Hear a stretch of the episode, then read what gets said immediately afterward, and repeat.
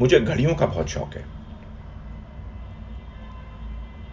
कहते हैं घड़ियाँ जो हैं वो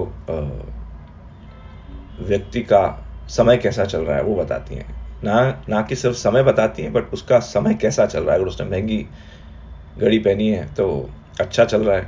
सस्ती घिसी पटी घड़ी पहनी है तो वक्त बुरा चल रहा है। पर मुझे घड़ियाँ इसलिए पसंद नहीं कि एक फ़ैशन स्टेटमेंट है और आदमियों को इनका शौक होता है, लेकिन मुझे नॉर्मली जो मैकेनिकल ऑटोमेटिक वॉचेस होती हैं, और वो जो सुइयाँ होती हैं उनकी उनकी मूवमेंट में मुझे कविताएँ दिखाई देती है।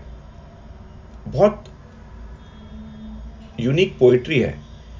एक वो उनका मैकेनिकल वर्ल्ड है, उनके रोटर्स का, वो पूरी अंदर जो मूवमेंट होती है घड़ियों की, वो देखने में मुझे बड़ा मज़ा आता है। उनकी सुइयाँ टिक टिक करती, घूमती हुई देखता हूँ तो मुझे कहीं ना कहीं उसमें पोइट्री दिखाई देती है। इसीलिए शायद मुझे वो, क्योंकि मैं भी एक पोएट हूँ, एक कवि हूँ तो कहीं ना कहीं मुझे वो आकर्षित करती है। तो मेरी अगली कविता जो है वो घड़ियों को समर्पित है, घड़ी। मैंने बड़े शौक से एक घड़ी खरीदी।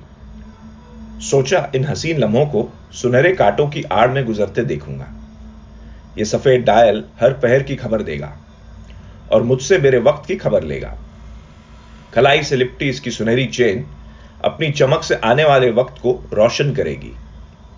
सुइयाँ घूमती गईं, वक्त झूमता गया। अब सोने की चमक धुंधली पड़ गई है। कांटे कभी कभी बंद पड़ जाते हैं। समय मेरी तरह उस घड़ी को भी घिस चुका है। पर अब भी मैं इस घड़ी को, उस घड़ी के इंतज़ार में बड़े शौक से देखता हूँ, जब मैं एक नई घड़ी खरीदूँगा। एक बार फिर वक्त नया होगा। उम्मीद नहीं होगी। क्योंकि वक्त कहाँ कभी बूढ़ा बूढ़ा होता है।